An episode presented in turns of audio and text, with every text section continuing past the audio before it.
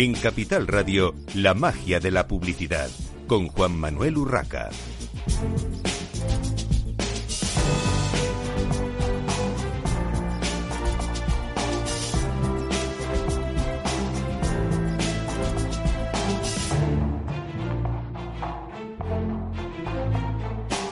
Buenos días, un viernes más. Bienvenidos a la magia de la publicidad en Capital Radio. Les habla Juan Manuel Urraca.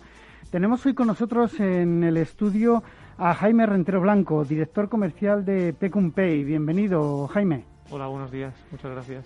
Bueno, lo primero que te tengo que preguntar, lógicamente, es qué es. ¿Qué es eh, Pecumpay? Que quizá algunos de nuestros eh, oyentes ya lo conozcan, pero me gustaría que, que nos comentases qué es Pecumpay, cuándo y, cómo nació la empresa. Sí, eh, Pecumpay es una entidad de dinero electrónico supervisada por el Banco de España y lo que hacemos es ofrecer servicios de medios de pago a todo tipo de, pues bueno, agencias de marketing, startups, sobre todo del sector fintech, mm, colectivos, clubes deportivos, incluso también con ayuntamientos, por ejemplo.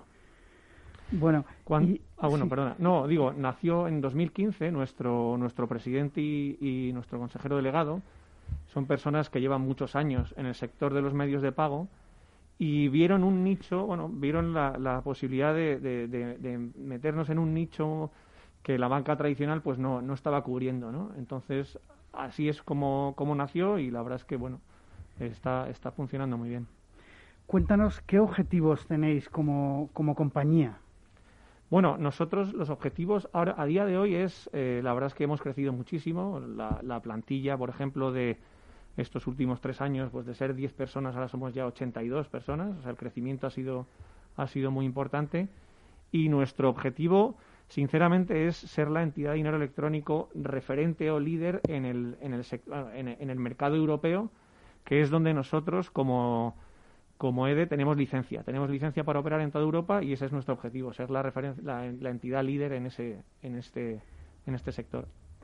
Bueno, concrétanos un poquito más en cuanto a productos y servicios, eh, ¿qué, tipo de, productos y servicios comercializa Pecumpay en el mercado nacional. Aprovecho, que no te he preguntado antes si la empresa es nacional. Sí, 100% nacional, con capital español y, es... ¿Y de momento operáis solo en España? No, tenemos, o sea, hemos empezado desde hace un año y medio por ahí, ya tenemos varios clientes fuera de, fuera de España, tenemos clientes en Portugal, en Italia, y en, y en Noruega.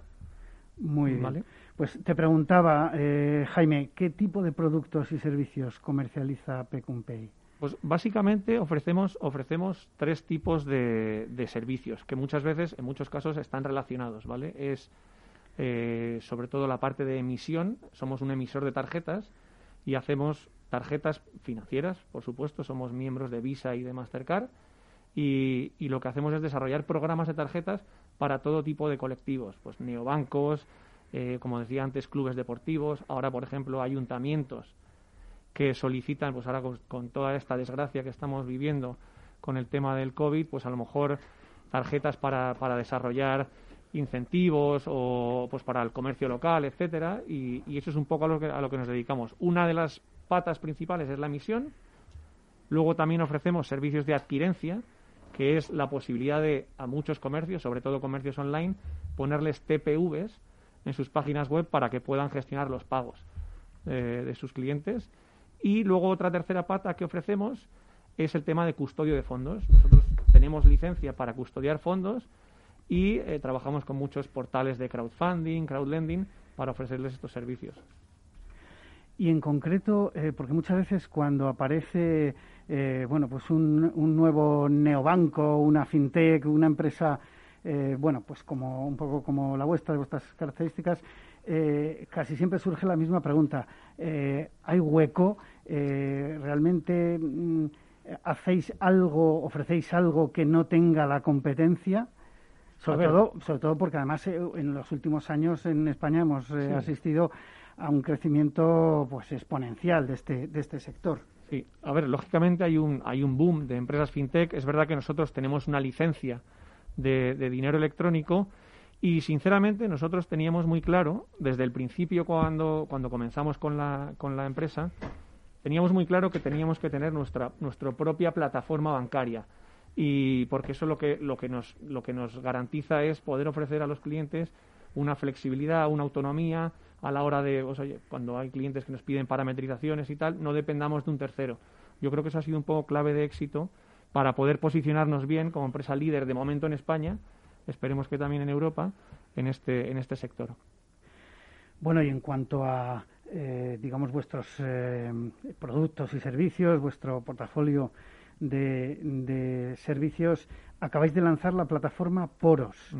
Cuéntanos eh, concretamente en qué, en qué consiste esta plataforma. Sí, pues mira, Poros es una, es una plataforma, la, hemos desarrollado en house la hemos, la hemos desarrollado en la, en, vamos, Pecumpay, y lo que es una plataforma que, que, lo que lo que ofrece es para las agencias de marketing y comunicación que sean autónomas a la hora de solicitar. Nosotros trabajamos con muchas agencias, ¿vale? Que nos piden tarjetas pues para todo el tema de mm, incentivos, fidelización, etcétera.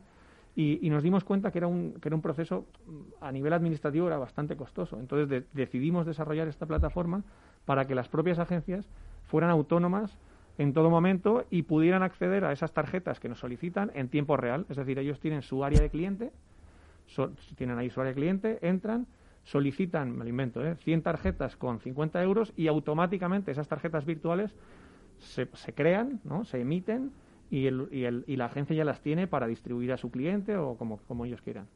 Entonces, la verdad es que la flexibilidad y la, y la autonomía y agilidad que tiene la, la agencia es brutal. Está teniendo mucho éxito. Eh, por lo que veo, por lo que nos explicas, Jaime, es básicamente un proceso administrativo de, eh, evidentemente, emisión de esas tarjetas, eh, pero luego, ¿cómo es la gestión? Porque al usar la palabra fidelización, lo primero que se viene a la mente es, pues, bueno, algún proceso de, de promoción eh, marketingiano, por supuesto, eh, para fidelizar clientes con esa tarjeta, pero al final eh, tienes que, entrar en contacto con el cliente. Desde vuestra plataforma se, se produce todo el proceso o, al final queda en manos de, la agencia. Nosotros, por ejemplo, ahí, el, digamos que la labor de la agencia ahí no nos metemos, ¿no? Es decir, pues oye, las agencias de marketing pues tienen sus, sus clientes, ¿no? A los que le llevan sus, pues, sus campañas de fidelización, sus clubes de incentivos, etcétera entonces nosotros lo que hacemos es darle siempre todo el soporte tecnológico y legal a la, a la agencia, ¿vale? Nosotros no nos metemos ya a lo que es el, usuario final. Eso todo es ya labor de la, de la propia agencia. O sea, que se mantiene la relación agencia-anunciante, digamos en este caso, agencia-cliente, eh, y vosotros lo que dais es mm, básicamente el soporte tecnológico de emisión de esas, eh, de esas tarjetas que, como bien has dicho o, he entendido, son virtuales. Son virtuales. También tenemos la, pues, la posibilidad de ofrecer físicas, lógicamente, como emisores, pero bueno, luego eso, lógicamente, una tarjeta física hay que emitirla. O sea, hay que, hay que fabricarla, ¿no? Entonces no es en tiempo real. Por supuesto que se pueden solicitar a través de la plataforma, pero no, pero no vas a acceder a esa tarjeta en tiempo real. Pero se podría gestionar esa tarjeta, estoy pensando en el caso típico que, que quien no lleva en la cartera una tarjeta de un hipermercado, por ejemplo, o de unos grandes almacenes. Al final hay eh, mucho proceso cada vez más. Eh, yo creo que ya nadie va a, digamos, ni al banco ni a la oficina de una de estas eh, compañías a hacer gestiones con la tarjeta porque es, eh, es virtual, pero la tarjeta la lleva porque al final hay que pasar por una, por una TPV que te tiene que leer o bien el chip o, como mínimo la banda magnética para eh, eh, todo el proceso de, bueno, pues de, puntos o de lo que sea, o de pago en, su caso. De, de, hecho, nosotros también podríamos hacerlo porque, como, como te he comentado antes, tenemos nuestra, el centro autorizador y la plataforma bancaria está desarrollada por nosotros y nosotros podríamos, de hecho hacemos, tarjetas, ya sean virtuales o físicas, que a lo mejor, pues que oye, que solo funcionen en determinados sectores o en determinados comercios. Nosotros, como tenemos ese motor de reglas para, para parametrizar las tarjetas, lo hacemos directamente. Y entiendo que en ningún caso entráis en contacto con el comercio, o sea, con el prestador último del servicio, que no del, del pago. No, no, eh, entramos en contacto con ellos. Eh, eso queda en manos del cliente de la agencia o de la propia agencia según se, según se gestione. Bueno, es una herramienta más de, de marketing y efectivamente cada vez más en este mundo mm, cada vez más digitalizado y, virtual, alguien tiene que soportar toda, toda esa parte. Eh, no sé si nos puedes contar algún caso de éxito, algún cliente eh, activo que, tengáis en estos momentos en esta, en esta plataforma. Perfecto, sí, claro. Mira, por ejemplo, eh, ahora para en Navidades hemos desarrollado, hemos hecho una, una campaña para una empresa grande de telecomunicaciones. Ellos nos solicitaron, creo que fueron 12.000 tarjetas virtuales con poquito saldo, pero ellos nos indicaron que solo querían que funcionaran en, pues en, sitios donde ofrecían sus servicios. ¿no? Entonces, lo que te comentaba antes, ahí hicimos la parametrización por el sector y por los puntos que nos dijeron y la verdad es que la campaña creo que fueron 12.000 tarjetas con 10 euros de saldo y, se ha consumido creo que el 93-95% de ese saldo, o sea que la verdad es que ha sido un éxito. Es curioso, eh, te iba a preguntar precisamente por el, por el porcentaje de redención de porque eh, recuerdo haber tenido eh, en este programa en un par de ocasiones a empresas que se dedicaban a toda la parte de cupones. Y claro, lo de los cupones en, hiper, super, etcétera, o grandes almacenes eh, es muy recurrido, pero es verdad que los porcentajes de redención eh, siempre han sido muy bajos, curiosamente. O sea, a la gente le regalan cosas, pero otra cosa es que al final vayas con el cupón. Además, y, lo hemos comentado muchas veces en, esta mesa, en este programa, no tenemos, eh, se, va haciendo la, costumbre, pero no tenemos la costumbre del mercado americano, por ejemplo, que, la gente va con un taco de cupones al supermercado. ¿no? Esto cada vez menos, más virtual, pero, pero sigue habiendo ese, ese proceso físico de ir con un montón de cupones. Eh, ¿Vosotros qué, porcentajes de redención estáis? Bueno, nosotros ahí, como digamos que llegamos a un acuerdo con la agencia, ellos son los que hay determinadas campañas ¿no? que hacen las agencias, nosotros ahí no nos metemos, ¿eh? pero, pero hay determinadas campañas que a lo mejor, pues, por ejemplo, lo que hemos hecho ahora con un ayuntamiento para todo el tema de ayuda para Navidad, ¿no? para las familias y tal. Entonces, pues ahí lo que interesa es que se consuma todo. ¿no? Lógicamente, oye, que haya un consumo y que la gente lo utilice.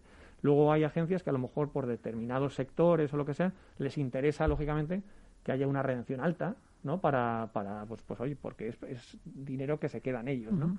Entonces, no, no sabría decirte qué porcentaje porque depende de la campaña que hagan. No sabría decirte exactamente.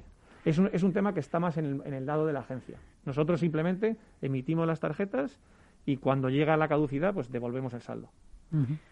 Bueno, y hablando, vamos eh, casi terminando, hablando de, vuestra propia compañía, de, la marca, de, la empresa, eh, ¿qué estáis haciendo eh, para promocionar, o qué acciones de, marketing o publicidad para promocionar Pay y vuestros, vuestros productos y servicios? Bueno, la verdad es que la verdad es que Poros está siendo está siendo un éxito. No, no, vamos, o sea, Sabíamos, porque ya trabajábamos con alguna agencia anteriormente, pero era todo de una forma muy manual. y, bueno, decidimos desarrollar esta plataforma. Sabíamos que iba a tener éxito, pero sinceramente no pensábamos que tanto, ¿no? Porque porque se está encajando muy bien y todas las agencias lo necesitan, ¿no? Entonces, bueno, pues estamos haciendo muchas acciones siempre enfocadas a agencias del sector, eh, pues con con demostraciones, con, bueno, con demos para los clientes personalizadas y la verdad es que está teniendo una acogida brutal. O sea, llevamos dos o tres semanas con reuniones semanales para, para, para que las agencias contraten este, este servicio. Estamos muy contentos, la verdad. Bueno, no sé si quieres comentar alguna, algún caso de éxito más que tengáis, no hace falta que sea de, de poros, de, de la plataforma. Bueno, o sea, la verdad es que ahora también dentro de que damos servicio de emisión de tarjetas, pues oye, pues a todo tipo de neobancos, startups, etcétera, sí es verdad que estamos también muy enfocados ahora con todo el tema de, ayuntamientos, ¿no? Es decir, oye, pues ahora por, por desgracia toda esta parte que nos está tocando vivir, pues es verdad que los ayuntamientos están muy volcados en las familias y, en, y, en el, y también en el comercio local y entonces estamos haciendo con varios ayuntamientos muchos proyectos de tarjetas físicas para, pues oye, que se parametrizan pues, eh, por el código postal o por el municipio donde, del, pueblo y la verdad es que está teniendo un éxito importantísimo. Es verdad que al ser temas, digamos, temas de ayuntamientos, de gobierno, eh, no tenemos esa agilidad, ¿no? O sea, es, más lento la, la, firma del contrato que con una agencia o con una, o con una startup, ¿no? Pero, pero muchos ayuntamientos están, están interesados y cada vez más. Pero al final el proceso es el mismo, digamos, la parte tecnológica me estoy refiriendo ahora. A nivel tecnológico es lo mismo, lo único, bueno, a nivel burocrático, ¿no? Es un poquito más lento todo el tema de ayuntamientos, pero, pero a nivel tecnológico y de emisión es el mismo y son los propios ayuntamientos, en este caso, o sea, las administraciones públicas locales, las que utilizan vuestra herramienta o les dais más servicios, porque muchas veces como los ayuntamientos al final son lo que son, eh, intentan eh, el famoso outsourcing funciona a tope, ¿no? Hay nadie eh, en el buen sentido o como se quiera interpretar. Nadie se quiere pringar y al final, uy, más trabajo, ahora, unas tarjetas. Vamos a, dejárselo a, a, los técnicos. ¿no? A ver, es verdad que para todo tipo de, o sea, para, pues para las agencias, neobancos, etcétera, lógicamente ellos tienen su dashboard en el que son autónomos a la hora de, de hacer solicitudes, etcétera, y es verdad que los ayuntamientos, pues, no tienen esa tecnología ni quieren tenerla y, y ahí sí que nosotros hacemos más labor administrativa de darles, pues oye, pues informes, eh, etcétera. Sí, un poco esto es lo que me, me refería. Al final, las administraciones públicas, aunque en los últimos años es verdad que, eh, bueno, todos hemos asistido a este boom de las campañas que acaban con gobierno de España, es verdad que hay más marketing, más publicidad, más inversión para el sector, que también es importante, pero es verdad que todavía falta, eh, creo personalmente, esto es una opinión de Juan Manuel Urraca, creo que falta mucha eh, formación e información sobre el marketing desde las administraciones públicas. Yo creo que haría falta, eh, no digo que haya un director de marketing en cada ayuntamiento o en cada comunidad autónoma, pero a lo mejor debería y, nos iría mejor a todos con la comunicación en sí porque todos tienen su responsable de comunicación, pero ya sabemos lo politizados que están mm. todos, por desgracia, da igual el, el color. Mm y sin embargo el ciudadano yo creo que, necesita, necesitamos como ciudadanos más, eh, más cercanía, más comunicación, más marketing. Bueno, en cualquier caso, vosotros tenéis una, una parte de esa, de esa iniciativa de comunicación a través de esas tarjetas virtuales que me comentabas con, con administraciones locales y que me parece interesante. Eh, Jaime, Jaime Rentero Blanco, director comercial de Pecumpey, te invito a que te quedes hasta el final del programa, por supuesto, ningún problema. Y nosotros continuamos en esta mañana de viernes en Capital Radio, en la magia de la publicidad, hablando ahora con Cristina Vicedo, la nueva presidenta de AEBRAN. Cristina ya estuvo hace unos meses en en Capital Radio, en, la magia de la publicidad, eh, como nueva responsable de, su, de, su, nueva empresa, pero en este caso eh, está como presidenta de AEBRAN. Bienvenida de nuevo, Cristina. Buenos días, ¿cómo estáis? Encantada de estar aquí de nuevo con vosotros. Bueno, AEBRAN es muy conocida, pero a mí me gusta siempre que, los invitados eh, expliquen un poco o recuerden, o para quien no conozca a AEBRAN, que, que expliques, que nos expliques qué es AEBRAN. Me encantaría que fuera muy conocida, Juan Manuel. ese, es mi ese es uno de mis objetivos. Vamos a poner desde aquí nuestro granito de arena. Venga, sí, yo creo que es bastante conocida. Es la Asociación de Empresas de Branding. Eh, de hecho, en la junta anterior, que yo pertenecía también a la junta anterior como tesorera, se llamaba Asociación de Empresas Españolas de Branding y decidimos, o Asociación de España de Branding, y decidimos cambiarlo por Empresas de Branding. Eh, porque uno de los objetivos que la asociación va a tener principalmente es expandirse. Pero voy primero a la definición de la asociación. La asociación aúna a todas aquellas empresas del sector español que sean públicas, privadas incluso otras asociaciones o lo que sea que tengan que ver con lo que es el branding. Ya sabes que la palabra o la palabreja es anglosajona que nos gusta poco utilizarlas, pero es un concepto muy amplio que abarca no solo la creación de una marca, sino el reposicionamiento, la gestión, eh, incluso te diría el manejo de un activo tan importante como es el de la marca. Actualmente estamos por encima ya de los treinta y tantos socios y nuestra vocación es a seguir aumentando y seguir eh, incorporando en la asociación a socios de todo tipo, no solo consultoras de marca, estudios de diseño, empresas que se dediquen no solo a la gestión estratégica, sino también a la gestión táctica y relacionados siempre con el branding. Bueno, eh, empezabas a hablar de, objetivos y mi, segunda pregunta obligada era ¿qué objetivos tiene la asociación con la nueva presidencia que tú ostentas en este momento? Eh, de cara, pues bueno, como decías, a, hacerla más eh, conocida, a crear más marcas y, nunca eh, mejor traída el concepto. Por supuesto. Y, bueno, pues hacer más grande la, asociación. Cuéntanos un poquito. El primer objetivo es un objetivo que lo llevamos arrastrando desde que se originó la asociación y que para nosotros es el más importante de todos, que es el de la protección la divulgación y la defensa del branding, de las marcas. Eh, estamos tratando de, sobre todo, eh, de protegerlas porque creemos que es un activo muy importante, es un activo que nos puede ayudar muchísimo a potenciar los negocios y a conseguir los objetivos de negocio de las compañías. Eh, ese va a seguir siendo, y yo creo que será transversal a lo largo de todas las juntas que tengamos en la asociación. Eh, y por supuesto es el primero de todos para mí durante mi presidencia. La presidencia es bianual, es de dos años. Hay veces que se puede luego seguir eh, otros dos años más, pero es bianual. Yo en estos dos años me he marcado dos o tres objetivos muy claros, además de ese genérico que he dicho anteriormente, que siempre lo vamos a tener a lo largo de todas las juntas. Yo me he marcado uno que es el de tratar de acercar cada vez más el branding a todo el tejido empresarial español. Parece que la gestión de la marca ha sido algo que siempre ha afectado principalmente a los IBEX 35 o a las grandes empresas, porque obviamente tienen más recursos económicos y humanos.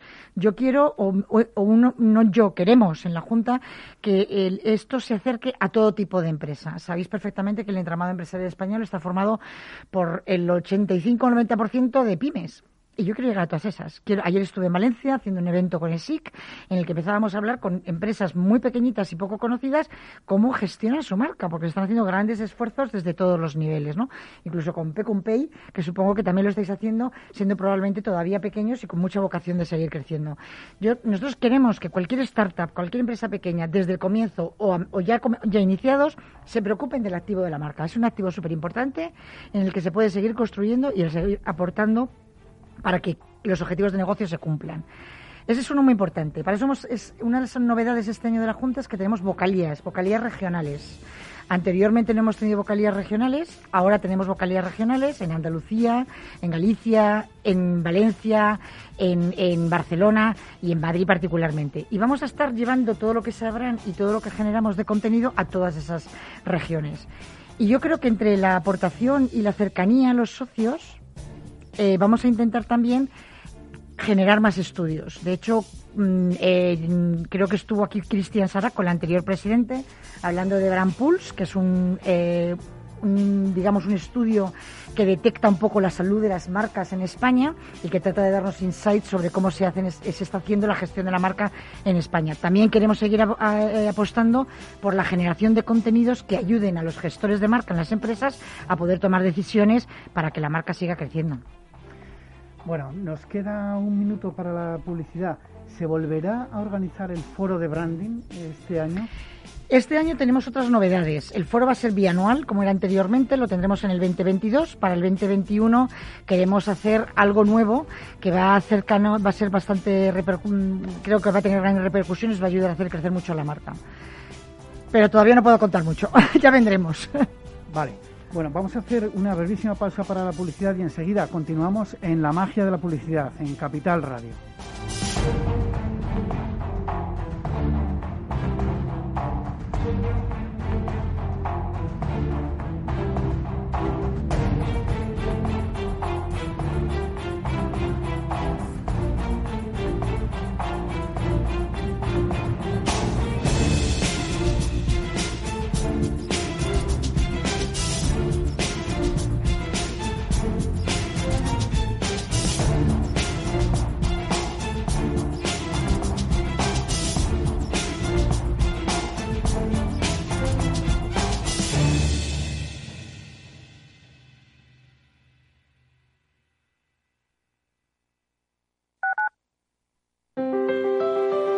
Te gusta la cocina gallega de siempre, en el Mesón Gallego 1 y el Mesón Gallego 2 encontrarás los mejores pescados y mariscos de las costas junto a recetas de la Galicia interior, además de las carnes de Sanabria y los mejores embutidos de Zamora y nuestra terraza. Te esperamos en la calle Muller 35, teléfono 91 579 3623 y en la Plaza de la Remonta 13, teléfono 91 579 0769. Una recomendación del programa gastronómico Mesa y Descanso. Gráficas Naciones. Más de 50 años de experiencia en el sector de las artes gráficas. Apostamos por la última tecnología tanto en impresión offset como en digital y gran formato. Realizamos todo tipo de impresión. Tarjetas de visita, folletos, libros, vinilos, decoración y montaje de stands. Más información en el 91 629 2145 o en gráficasnaciones.es. Capital Radio. Siente la economía.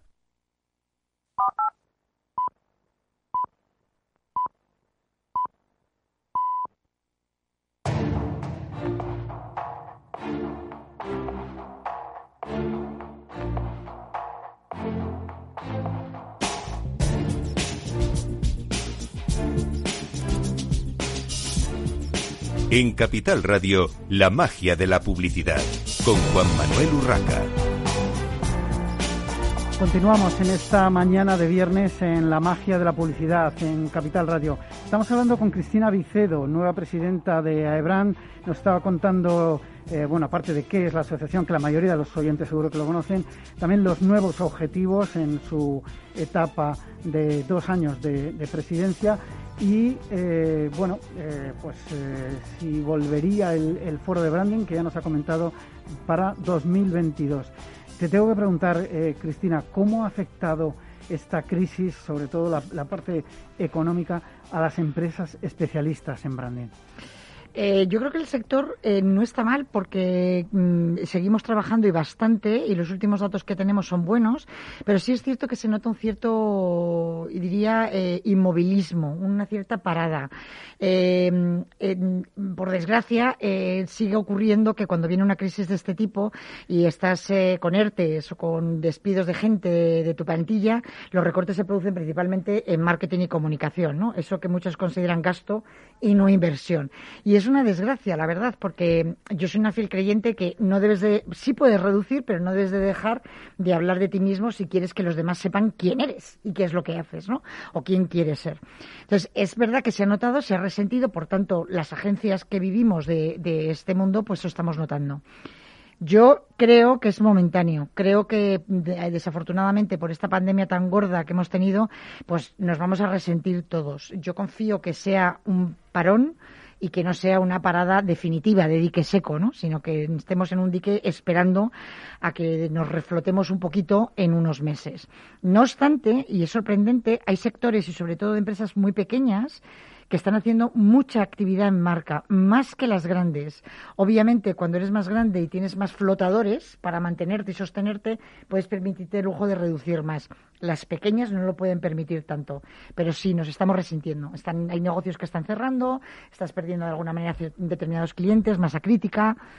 Eh, Cristina, ¿se resentirá el valor de marca de las compañías? Estabas comentando, eh, muchas grandes marcas se han quedado eh, paradas eh, bueno, esperando pues ese rebote de la economía, ese resurgimiento, llamémoslo como queramos, pero, pero muchas se han quedado bastante paradas, no del todo quizá, pero algunas sí, algunas eh, parece que han desaparecido. En estoy hablando de, branding.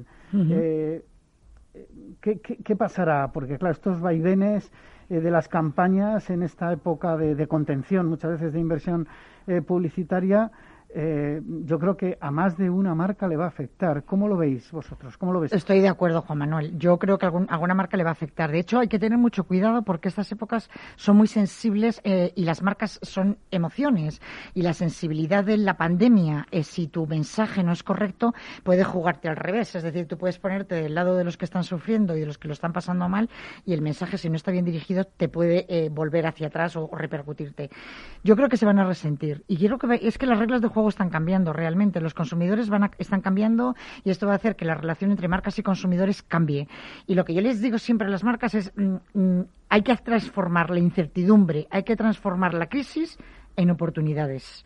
No podemos pararnos. Esto, el mundo va a seguir funcionando y, el sol va a seguir saliendo y la luna va a seguir también saliendo. Entonces, lo que tenemos que hacer es aprovechar el momento, transformar esa incertidumbre en oportunidad y hacerlo, pues probablemente pensando, analizando, buscando aquellas oportunidades que a lo mejor en algún momento no nos hemos atrevido a hacer y las hacemos.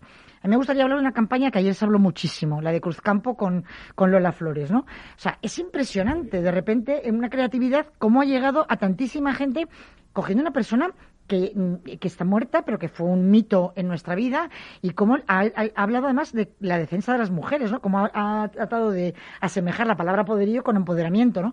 Pues a mí esas cosas son las que creo que por las que tenemos que apostar las agencias, ¿no? Y yo me pongo al lado de las empresas de branding, que somos empresas de servicio, ¿no?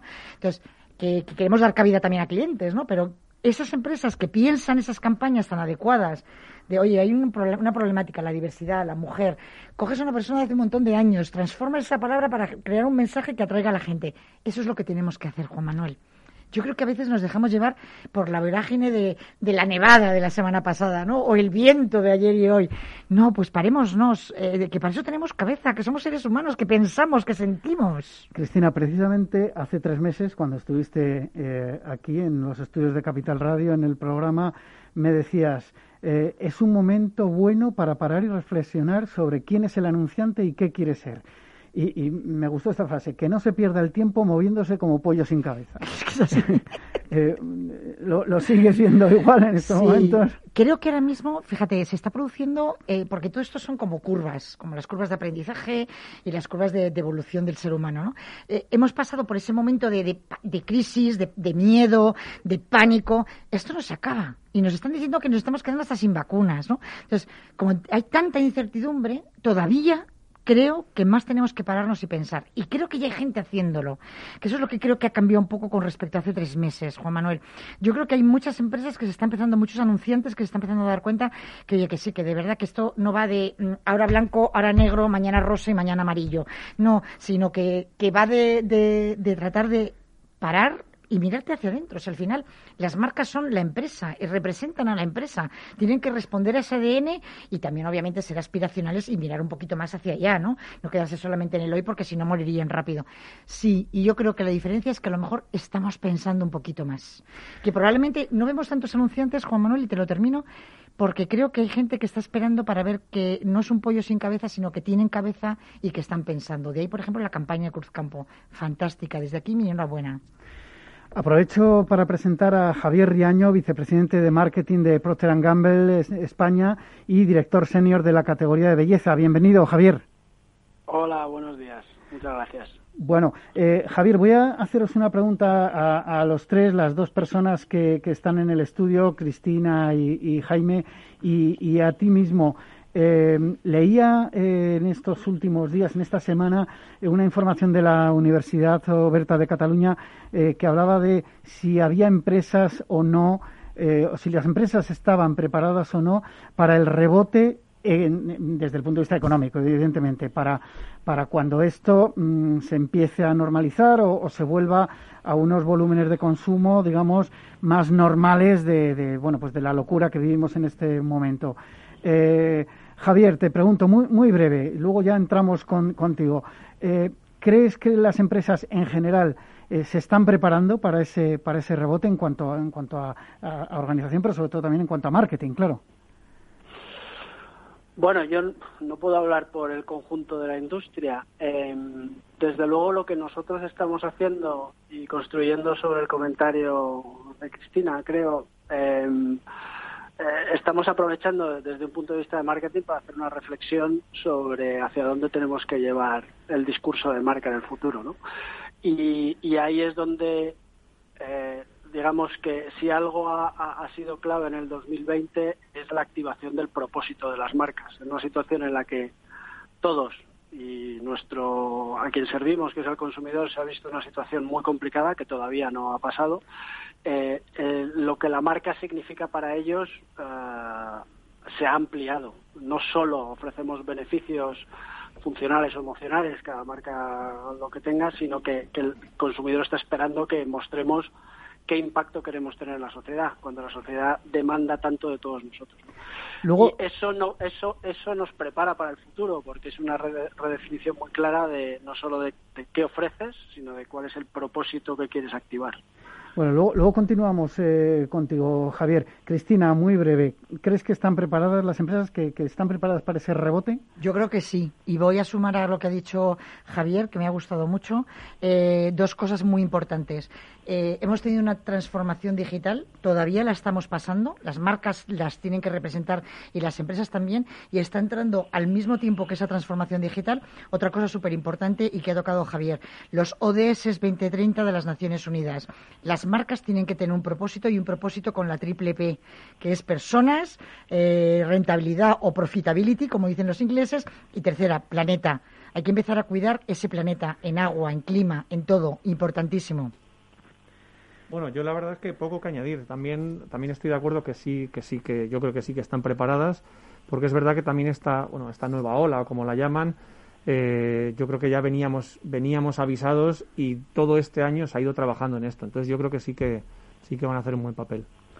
Bueno, pues eh, aunque van a continuar en estudio, doy las gracias a Cristina Vicedo, nueva presidenta de AEBRAN, y a, a Jaime eh, Rentero Blanco, director eh, comercial de Pecumpay, por haber participado hoy en el programa. Y seguimos ya con Javier Riaño, vicepresidente de marketing de Procter Gamble España y director senior de la categoría de belleza.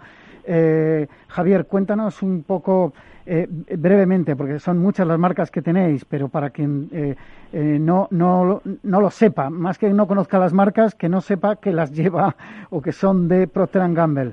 cuéntanos, ¿qué, marcas tenéis en este momento? Sí, nosotros somos una multinacional con muchas marcas y a veces no, no están bien asociadas a la marca matriz, ¿no? Tampoco lo publicitamos. pues mira, nosotros somos fundamentalmente droguería y perfumería. Las marcas más conocidas, pues Ariel, Fairy, eh, Limpio en, en droguería, eh, en belleza tenemos un portfolio muy grande de champús y de cremas de belleza, Pantene, H&S. Eh, la marca más grande a nivel global es Pampers, que, a nivel local es Dodot. Eh, Evax, Ausonia en, la categoría de protección femenina. Gillette también forma parte de nuestro grupo y bueno, muchas otras que, como ves es, un, es, un, es una empresa muy grande y donde, la marca tiene un peso fundamental. Bueno, me gustaría que nos comentases la campaña Lead with Love 2021 eh, buenas acciones que la compañía y sus marcas se han comprometido a realizar durante este año. Eh, a mí me ha resultado muy ambicioso este, este plan, por lo menos sobre el papel. Cuéntanos en qué consiste esta campaña eh, y me gustaría saber o que nos digas si es marketing o responsabilidad social corporativa, porque al final muchas de estas eh, acciones se, se confunden o no, no, no se sabe bien por parte del consumidor, ¿no? Sí, pues mira, eh, Lead with Love es una campaña que acabamos de lanzar a nivel global, con lo cual es un programa global en el que, por un lado, unificamos todas las acciones eh, en pos de la comunidad, por llamarlo de alguna manera, eh, que veníamos haciendo y nos lanzamos nosotros mismos y también queremos lanzar al consumidor y a otros agentes el desafío de, acelerar y, activar durante el 2021 más acciones. Eh, acciones en beneficio de la comunidad, en tres ámbitos. Eh, por un lado, hablamos de, impacto eh, social, todas las iniciativas que puedan ayudar a colectivos en riesgo o a, promover desarrollos sociales que nos parecen justos y necesarios. Por otro lado, los esfuerzos en diversidad e inclusión, ¿vale? Tanto del discurso de, género como puede ser de la integración de discapacidades o racial, allí donde sea relevante. Y en tercer lugar, eh, en sostenibilidad, como comentaba Cristina, ¿no? La protección del planeta y cómo podemos mejorar eh, nuestro impacto ambiental o, reducirlo en este caso, ¿no? A través de múltiples acciones.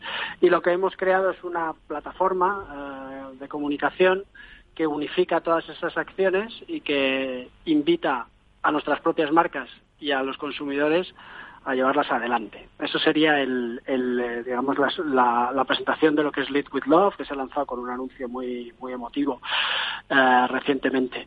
Y a tu pregunta, ¿esto es marketing o es responsabilidad social corporativa? Eh, yo creo que como tú anunciabas, es que ya no hay una diferenciación entre una y otra. Eh, si por marketing entendemos eh, crear un discurso de marca, el discurso de marca tiene que ir de la mano con cuál es tu propósito y, cuál es tu intención a la hora de impactar a la sociedad. y eso cada vez está más integrado en nuestra comunicación, en nuestra comunicación de marca y en nuestra comunicación corporativa. Eh, y entonces en esta plataforma se unen tanto acciones que son propias de una marca, pues eh, las acciones que puede tener EVAX, por ejemplo, para inspirar a chicas jóvenes a tener referentes en ámbitos donde la mujer está representada, o también corporativa, ¿no? pues nuestras acciones con, con aldeas infantiles que llevamos activando desde hace muchos años y que reforzamos ahora. Te he dado dos ejemplos, pero para que entiendas que son tanto acciones de marca como acciones corporativas que hacemos a nivel Procter. a mí lo que me parece más eh, importante, si me permites, Javier, es que, tengáis eh, esa conciencia, ¿no? Como empresa, de, devolver algo a la sociedad, como se suele decir. Es una frase un poco manida, pero es verdad que, yo creo que es importante, sobre todo con acciones concretas. ¿no? Eh, yo por eso te decía que me parecía un plan ambicioso, 2021 buenas acciones, pero al final yo creo que eso cala en el consumidor y que ese mensaje a largo plazo es, es importante como marca y luego ya las acciones, eh, digamos, más, más tácticas eh, eh, que, se, que se vayan realizando con las diferentes marcas dentro de vuestro, de vuestro grupo. Pero creo que es importante. Comentabas el tema del planeta y uno de los retos que, que tenéis o que, os habéis puesto vosotros mismos es alcanzar la neutralidad en la huella de carbono. bueno, en, en breve plazo. Cuéntanos eh, cuándo y, cómo lo vais a conseguir, porque eh, esto entiendo que eh, no es un greenwashing, como se suele decir, no es, simplemente marketing, es algo que, ya estáis haciendo y que vais a, conseguir. Cuéntanos cómo se va a concretar. Pues sí, nosotros anunciamos recientemente un, digamos, una aceleración y una ambición mayor de la que declaramos hace unos años en términos de impacto ambiental. ¿no? resumiéndolo, al final quizá lo más llamativo es esta promesa de ser de ser neutros en, huella de carbono en el 2030. ¿vale? Eh, es verdad que nuestra ambición es hacerlo antes, pero ese es nuestro compromiso. Eh, esto se, se, se, desglosa en un montón de actividades, ¿no? desde la productiva, es decir, ser capaces de producir generando cero residuos, eso ya estamos siendo capaces de hacerlo en España, nuestras plantas no generan residuos, hacerlo con menos energía y reducir hasta un 50% la energía que necesitamos para producir eh, por unidad fabricada.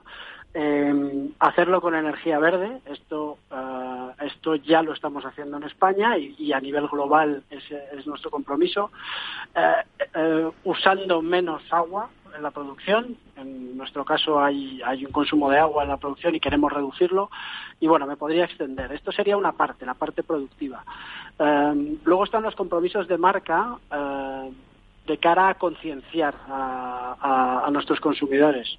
Una marca como Ariel, que obviamente juega un papel fundamental en la colada, puede ayudar a concienciar a la gente en lavar a temperaturas más bajas y ofrecerle productos que le den el performance que necesita para que, lo pueda hacer. Y esto, cada marca tiene uh, una respuesta a, medio, a corto y a medio plazo para, para tener un impacto en, su, en, el uso que hace el consumidor.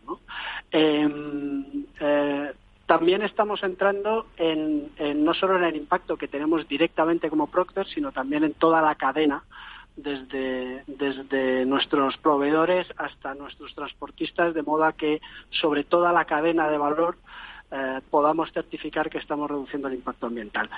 Y así podría continuar, pero son un montón de acciones coordinadas con las que queremos mm, de verdad tener un impacto real en, el, en, la huella que dejamos en la sociedad, que obviamente nos gustaría dejar ninguna, pero lo que tenemos que avanzar es hacia reducirla al máximo. Por lo menos irlo, irlo intentando. Eh, has introducido un, tema importante, no es que vayamos a incidir en ello, pero sí me gustaría recalcarlo, y es que eh, no es solo el fabricante, la marca, como es eh, vuestro caso, sino que toda la cadena que representa llevar ese producto al consumidor, desde, desde la fábrica hasta que se utiliza en casa, por ejemplo, un detergente, eh, hay muchos, eh, muchos factores y, muchos jugadores, ¿no? Está toda la parte de logística, está la parte de, la tienda eh, física, en fin, yo creo que es, es importante que desde las marcas, desde las grandes marcas, que tenéis también esa,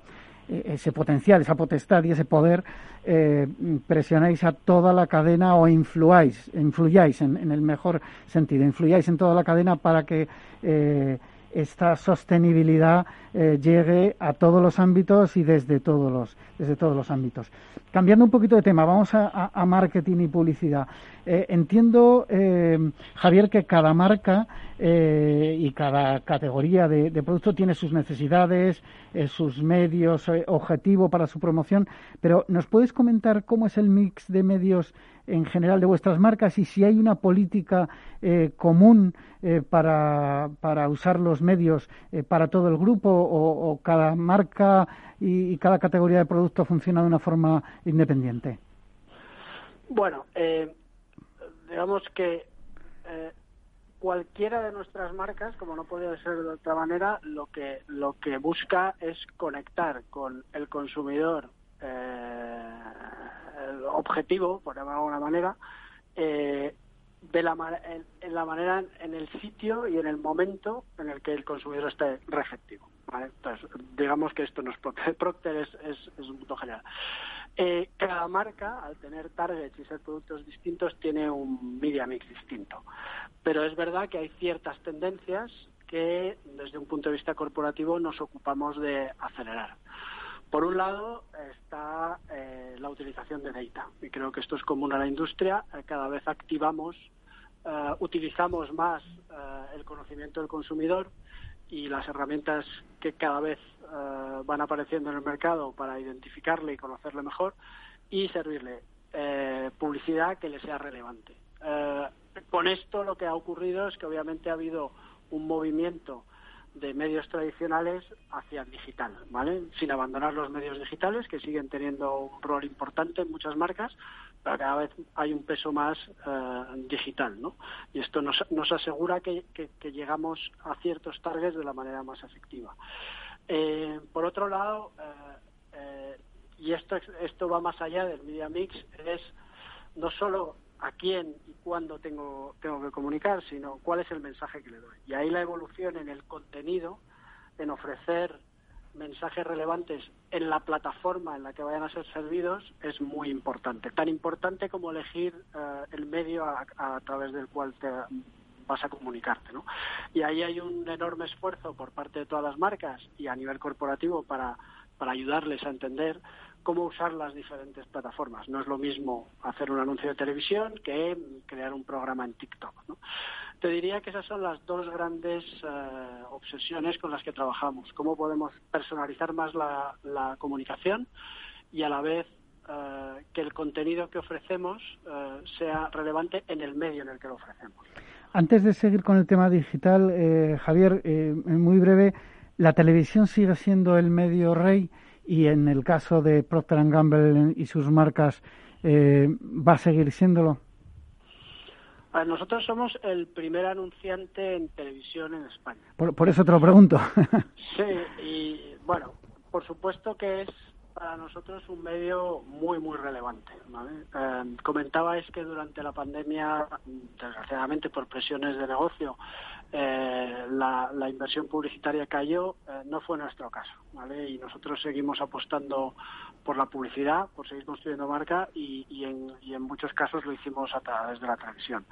Eh, la televisión tiene un papel clave porque es una de las herramientas con las que se consigue mayor mayor awareness en menor tiempo, ¿vale? Es decir, que para para targets de masa eh, sigue teniendo un rol muy gordo. Además, cada vez hay más innovación dentro de lo que se puede hacer en televisión, más personalización y eso obviamente lo vamos utilizando.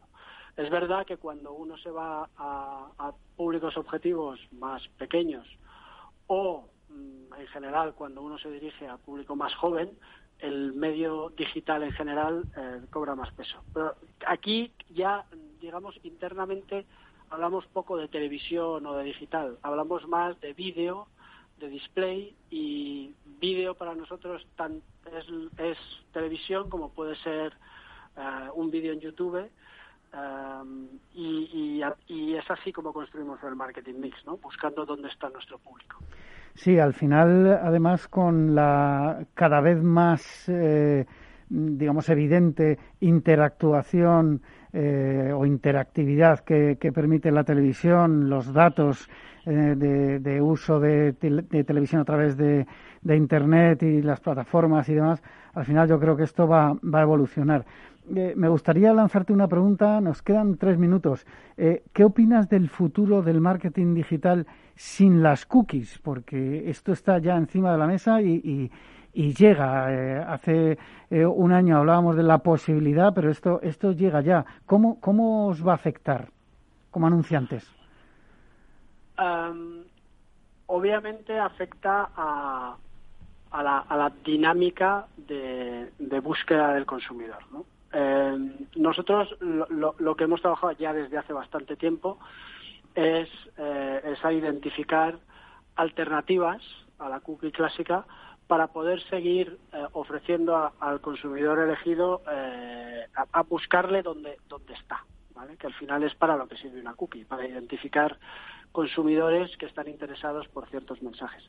Em, por un lado, lo que estamos reforzando es lo que llamamos el first party data, es decir, nuestra capacidad propia eh, y nuestra la cantidad de gente que nosotros conocemos a un nivel mm, a un nivel alto de modo a poder hablar directamente con ellos. ¿no? Y ahí, y ahí eh, una, una, una buena parte de toda esa información nos permite seguir contactándole de manera efectiva. Por otro lado, se están desarrollando en el mercado alternativas a la cookie ya sean contextuales o simplemente sirviendo en entornos que sabes que, que, son que son de interés para el consumidor, pues si quieres buscar a un consumidor que está interesado en deportes, pues publicaciones de deporte, ¿no?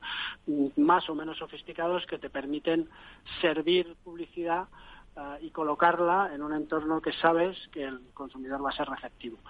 Con lo cual, eh, creo que eh, obviamente transformará eh, el modus operandi de la industria, pero para el, para el anunciante se van desarrollando soluciones que pueden dar respuesta a lo que antiguamente daba una cookie, que no es más que una herramienta de conocimiento del consumidor. Sí, evidentemente, bueno, hay que ir adaptándose a, las nuevas normas y los nuevos eh, cambios. Eh, se nos ha acabado el tiempo. Con Procter Gamble y todas sus marcas podríamos estar eh, horas probablemente hablando. En cualquier caso, hemos hecho un pequeño repaso a esas últimas acciones, como es la campaña Lead with Love, esas 2021 buenas acciones que la compañía va a hacer a lo largo de este año. Eh, y bueno, seguro que pronto volveremos a, tener eh, a Javier para contarnos más cosas sobre Procter Gamble. Eh, nosotros nos despedimos ya. Despido a Cristina Vicedo, presidenta de, eh, de AEBRAN, Jaime Rentero, de Pecumpay, y muchísimas gracias por participar hoy con nosotros, Javier Riaño, vicepresidente de marketing de Procter Gamble España. A todos ustedes les espero el próximo viernes en la magia de la publicidad en Capital Radio. Les habla Juan Manuel Urraca. Thank you.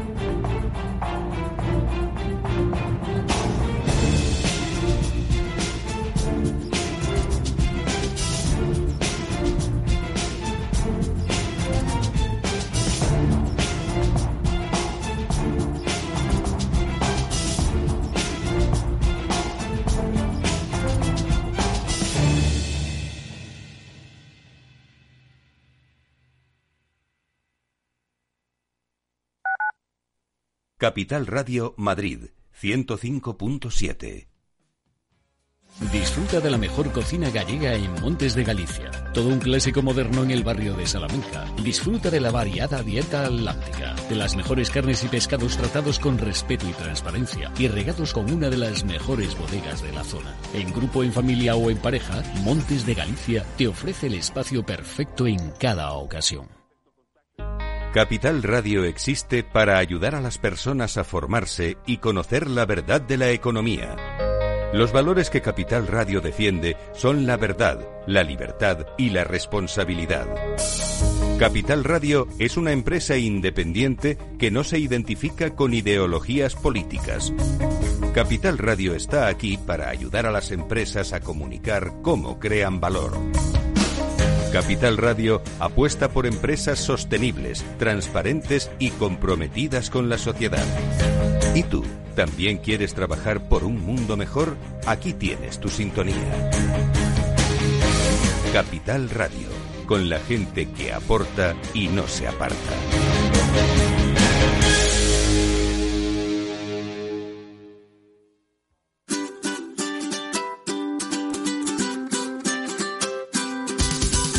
Mesa y Descanso es el programa donde Mar Romero te acerca cada sábado los mejores productos, te invita a disfrutar de los buenos vinos de cada denominación de origen y a conocer restaurantes y lugares de ocio con un encanto especial.